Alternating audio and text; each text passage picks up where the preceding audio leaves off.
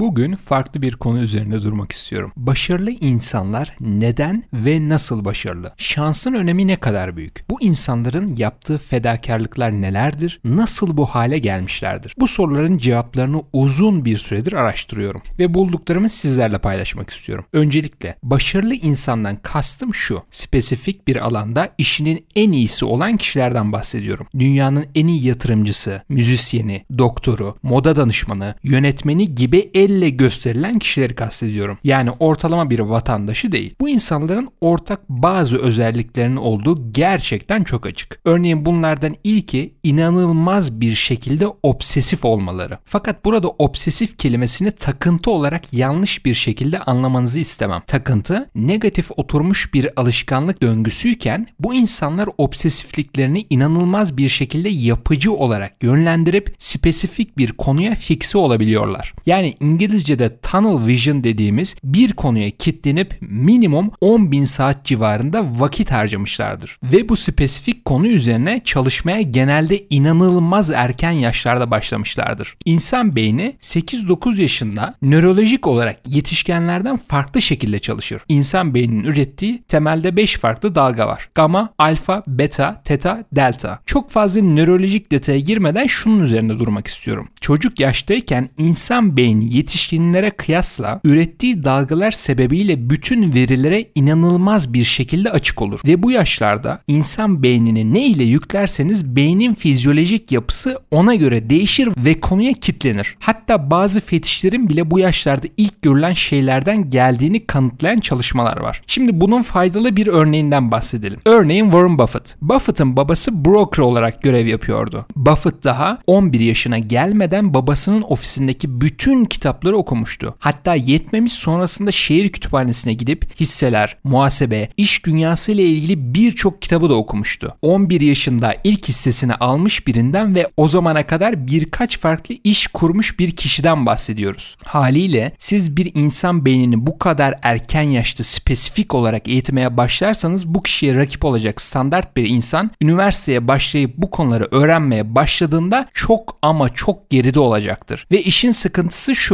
Bu fark kapanmadan devam eder. Kümülatif olarak açılmaya devam ediyor hatta. Örneğin Bill Gates avukat bir baba ve banker bir aileden gelen anneye sahiptir. Böylece iyi imkanlara sahip bir şekilde büyütülmüştür ve şehirde bir tane olan terminal şekilde kodlama yapılabilen bilgisayara erişimi vardır. Böylece ona rakip olacak yazılımcılar 20 yaşındayken o çoktan 10 bin saatin üzerinde tecrübeye sahiptir. Kabaca bu 5 ila 7 yıllık süreç kapanmadan devam eder. Tabi olay bununla da bitmiyor. Ayrıca yapılan bazı araştırmalarda doğduğunuz tarihin, konumun, ailenin, toplumun hatta günün bile önemini gösteren şeyler var. Örneğin Outliers kitabında hokeyde başarılı olanların belirli bir zaman dilimi içerisinde doğmanız gerektiği gösterilmiştir. Çünkü yaz aylarında doğarsanız yıl başında olan hokey seçimleri için bir yıl takıma geç kaydolursunuz. Bu yüzden sizden ay ve gün farkıyla doğan bir kişi takıma sadece bir sene bile erken katılabilme avantajından dolayı daha fazla pratik yapabilme şansına sahip olur. O bir sene farkı inanılmaz başarı ile standart başarı arasındaki uçurumun açılmasına daha da sebep olur. Başka bir örneği de toplum üzerinden vereyim. Genellikle eğitim sistemi birçok çocuğu genelci olarak yetiştirir. Yani eğer tarih notları düşükse tarihe ağırlık verdirilir. Matematik notları yüksekse matematikte yeterlisin, ondan uzaklaş, eksik olanları kapat denir. Ve her konuda ortalama olmanızı isterler. Çok başarılı futbol oyuncusu olan birinin ders notları düşük olursa onu futboldan uzaklaştırıp derslerine geri çekmeye çalışırlar. Böylece bir çalışan köle üretmenin en basit yolunu bulmuş bir toplum ortaya çıkar aslında. Keza Türk toplumunda en çok görülen özelliklerden bir tanesi bu. Ayrıca toplumun şöyle bir etkisi de var. Bireyselliğe önem veren toplumlar çocukların yaşı ve bilgi seviyesi ne olursa olsun onların düşüncelerine de önem gösterir. Küçük yaşta çocukların düşüncelerini özgürce açıklayabilmesini öğretirler ve bunu alışkanlık haline getirirler. Böylece o çocuklar sosyal açıdan daha yetenekli olurlar ve iletişim yetenekleri artar. Yani sosyal zekası yükselir. Tam zıttında ise otoriteye önem veren toplumlar her zaman baba, patron, politikacı etkisinde kalır. Bu kişilerin fikirleri yanlış bile olsa takip ettirilir veya çocukların konuşması engellenir. Birçoğu zaman da dışlanır veya bağırılarak içine kapatılır. Böylece bu toplumda yetişen çocuk da sosyal zeka olarak daha geriden gelir. Çünkü kendi düşüncelerini ifade edemez ve böyle bir alışkanlık geliştirmemiştir. Şimdi bu durum neye sebep olur peki? Dünyada yapılan bir araştırmaya göre 120'nin üzerinde IQ çoğunlukla bir insanın gayet başarılı olması için yeterli. Yani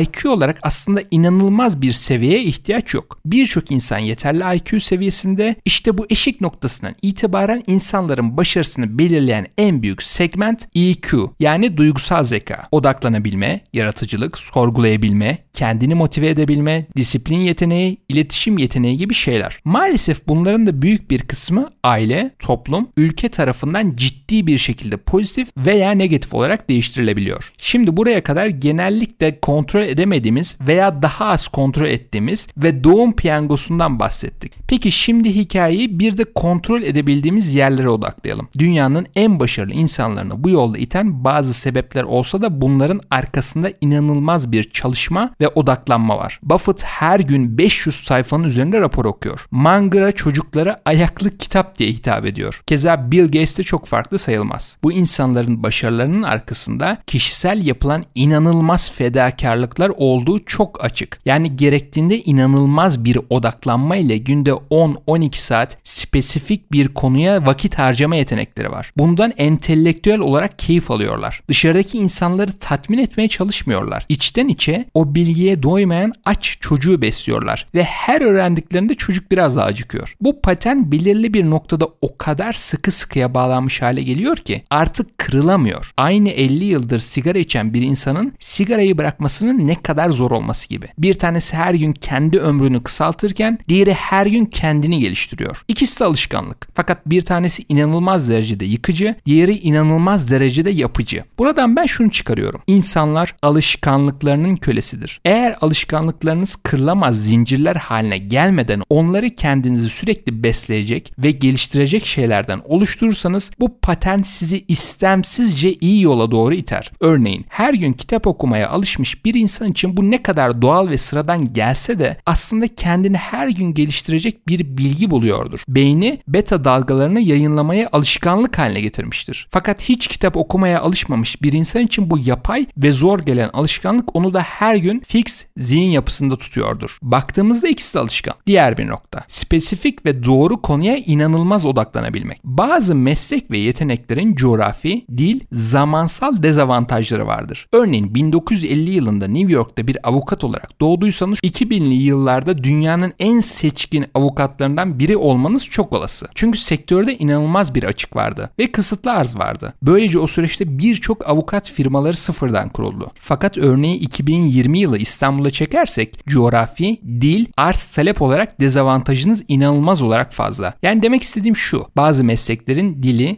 dini, ırkı, coğrafyası var. Bazılarında ise bu siyah beyaz ayrımların daha az olduğunu düşünüyorum. Örneğin bugün yapay zeka konusunda çok iyi bir yazılımcıysanız inanılmaz olarak arkanızda bir kuyruk rüzgarı var. Kullandığınız yazılımın dili ulusal. Böylece ırk ve coğrafya olarak sınırların kaldırılabileceği bir konumdasınız. Talep ve arz dengesi bozuk. Yani yazılımcının lehine kurulu. Keza finans dünyasında da bu duvarların daha silik olduğunu düşünüyorum. Şimdi burada neye dikkat çekmek istiyorum? Birçok aile çocuklarını geçmişe bakarak veya kendi mesleklerine yakın şekilde yetiştirmek isterler. Genelde bu geriye doğru bakış yanıltıcıdır. Çünkü bahsettiğim birçok dinamik göz ardı edilir. Bundan dolayı 10-20 yıl sonraya bakarak karar verilmelidir. Peki bunun yetişkinler açısından önemi nedir? Aynı şekilde finansal özgürlüğü için bu duvarları yıkacak bir şekilde hobi edinilmeli veya mesleğinizi adapte etmeniz gerektiğini düşünüyorum. Aksi takdirde yaşadığınız ülkenin politikacılarının veya toplumun sizin üzerinizde negatif bir etkisinin olması çok olası. Konuyu şu şekilde toparlamak istiyorum. Başarılı insanların hayatlarını uzun bir süredir araştırıyorum. Bu insanların hayatlarındaki alışkanlıklarını tespit edip kendim alışkanlık haline getirmeye çalışıyorum. Bazı tespit ettiğim belirgin paternler var. Kontrol edilemeyenleri değil, kontrol edilebilenleri sizinle paylaşmak istiyorum. Başarılı her insan kendini inanılmaz bir şekilde motive eden ve disiplinli kişiler. Spesifik bir konuya inanılmaz bir şekilde odaklanabiliyorlar. Bu standart bir odak değil. Yani bugün ofise gittim, 12 saat çalıştım, çok yoruldum derken aslında içten içe sadece 3 saatlik iş yaptığınızı bildiğiniz gibi bir şey değil. 12 saatin 12'sini de inanılmaz bir şekilde dolu dolu geçirebilmekten bahsediyorum. Diğer bir nokta sürekli okumak. Başarılı bir CEO haftada en az 2 kitap okuyor. Buna nasıl zaman buluyor diye sorabilirsiniz. Hemen söyleyeyim. Zaman öncelik meselesidir. Vaktinizin olmaması tamamen önceliklerinizle alakalıdır. Vardır. Eğer sosyal medya hesaplarınıza ve maillerinize günde birkaç kez bakarak bir saatten fazlasını harcamak yerine bir kere 10 dakika içerisinde baksanız minimum 50 dakika oluşturmuş olabilirsiniz. Şaşırtıcı bir şekilde başarılı insanların birçoğu zaten sosyal medyayı aktif olarak kullanmıyorlar bile. Diğer bir nokta basite indirgeyebilme. Finans dünyasından en güzel örnek. Birçok MBA öğrencisi ve finans analistinin bağımlı olduğu tek bir program var. Excel. Böylece her bir öğrenci muhteşem bir Excel modeli çıkarmada uzman olurken iş dünyasının gerçek fikirlerinden çoktan kopmuş oluyor ve sayılar dünyasında yaşıyor. Buffett birçok finansal analistin aksine bir kere bile Excel modeline ihtiyaç duymamış bir insan. İnanılmaz bir zekaya sahip olduğu için mi? Belki yüksek bir IQ sahibi ve Asperger tipi belirtileri olmasına rağmen asıl sebebin yeterince pratik yapmasından dolayı olduğunu düşünüyorum. Çünkü Buffett haricinde yine birçok gösterebileceğim aynı mantıkta çalışan ve başarılı insanlar da var. Başarılı insanlar spor yapıyor ve beslenme düzenleri var. Çoğunlukla ketojenik diyet yapıyorlar. Böylelikle karbonhidratın oluşturduğu brain fog dediğimiz düşünce yavaşlamasından da uzaklaşıyorlar. Bazıları doğuştan inanılmaz odaklanma yeteneğine sahipken diğerleri bunu sonradan geliştiriyor. Örneğin meditasyon ile. Bu insanların çoğu inanılmaz bir şekilde alçak gönüllü ve kendilerini övemiyorlar. Fakat kendilerini suçlamada üstlerine yok. Başarılarını küçümsüyorlar ve genellikle takım veya şansa bağlıyorlar. Fakat başarısızlıklarında direkt olarak aynaya bakıyorlar. Birçok yönetici bunun tersini yapar. Başarılı insanların birçoğu tatile, sürekli dışarı çıkmaya, kafeye gitmeye ihtiyaç duymuyor. Daha işe dönük bir karakterdiler ve yalnız başlarına odada kalıp saatlerce ilgilendikleri konuya odaklanabiliyorlar. Topluma empoze edilen standart dinlenme ve fişi çekme paternlerine inanmıyorlar. Başarılı birçok insan servetiyle gösteriş yapmayı da sevmiyor. Genelde orta üst kesim markalara ve toplum algısına inanılmaz bağımlı şekilde yaşar. Durumu özetleyen en güzel söz zenginlik bağırır, servet fısıldar. Başarılı birçok insanın en önemli özelliği ise tam bir meritokrasi inanırı olmaları. Aile bireyleri akrabalarına hak etmedikleri konumları vermiyorlar. Kendilerinden daha genç ve bilgili biri varsa her zaman dinlemeye açıklar. Hiçbir zaman yaş, din, dil, ırk sebebiyle küçümsemiyorlar. Bilginin her türlüsünü açıklar. Tabii ki bilgi doğruysa. Son olarak ve bence en önemlisi ise şu. Başarılı bütün insanlar kendi adına düşünebilen kişiler. Örneğin medyanın, politikacıların, doktorlarının, avukatlarının, danışmanlarının bile ona söylediklerini sorgulamadan kabul etmiyorlar. Her zaman ama her zaman kendi adlarını düşünüyorlar. Böylece kendi araştırmalarını kendileri yapıyorlar. Böylece toplumun doğru bildiği yanlışları delip geçmekte muazzamlar. Çünkü toplumun çoğu zaman psikolojik sebeplerle yanlış karar verdiklerinin farkındalar. Böylece kendi psikolojik zayıflıklarını bildikleri için bu hataları bypass edecek çektisler veya alışkanlıklar geliştirmiş durumdalar. Oyunun büyük bir kısmının kendi psikolojilerini yönetmekten geldiklerini bildiklerinden inanılmaz bir şekilde insan psikolojisini ve nörolojisini birçok doktor ve psikologdan daha iyi biliyorlar. Daha sayacağım yüzlerce şey olmasına rağmen şimdilik bu kadar yeterli olduğunu düşünüyorum. Sizce bu saydıklarım arasından en önemlisi hangisi? Yorumlarınızı aşağıya bekliyorum. Videoyu beğenmeyi ve paylaşmayı unutmayın. Görüşürüz.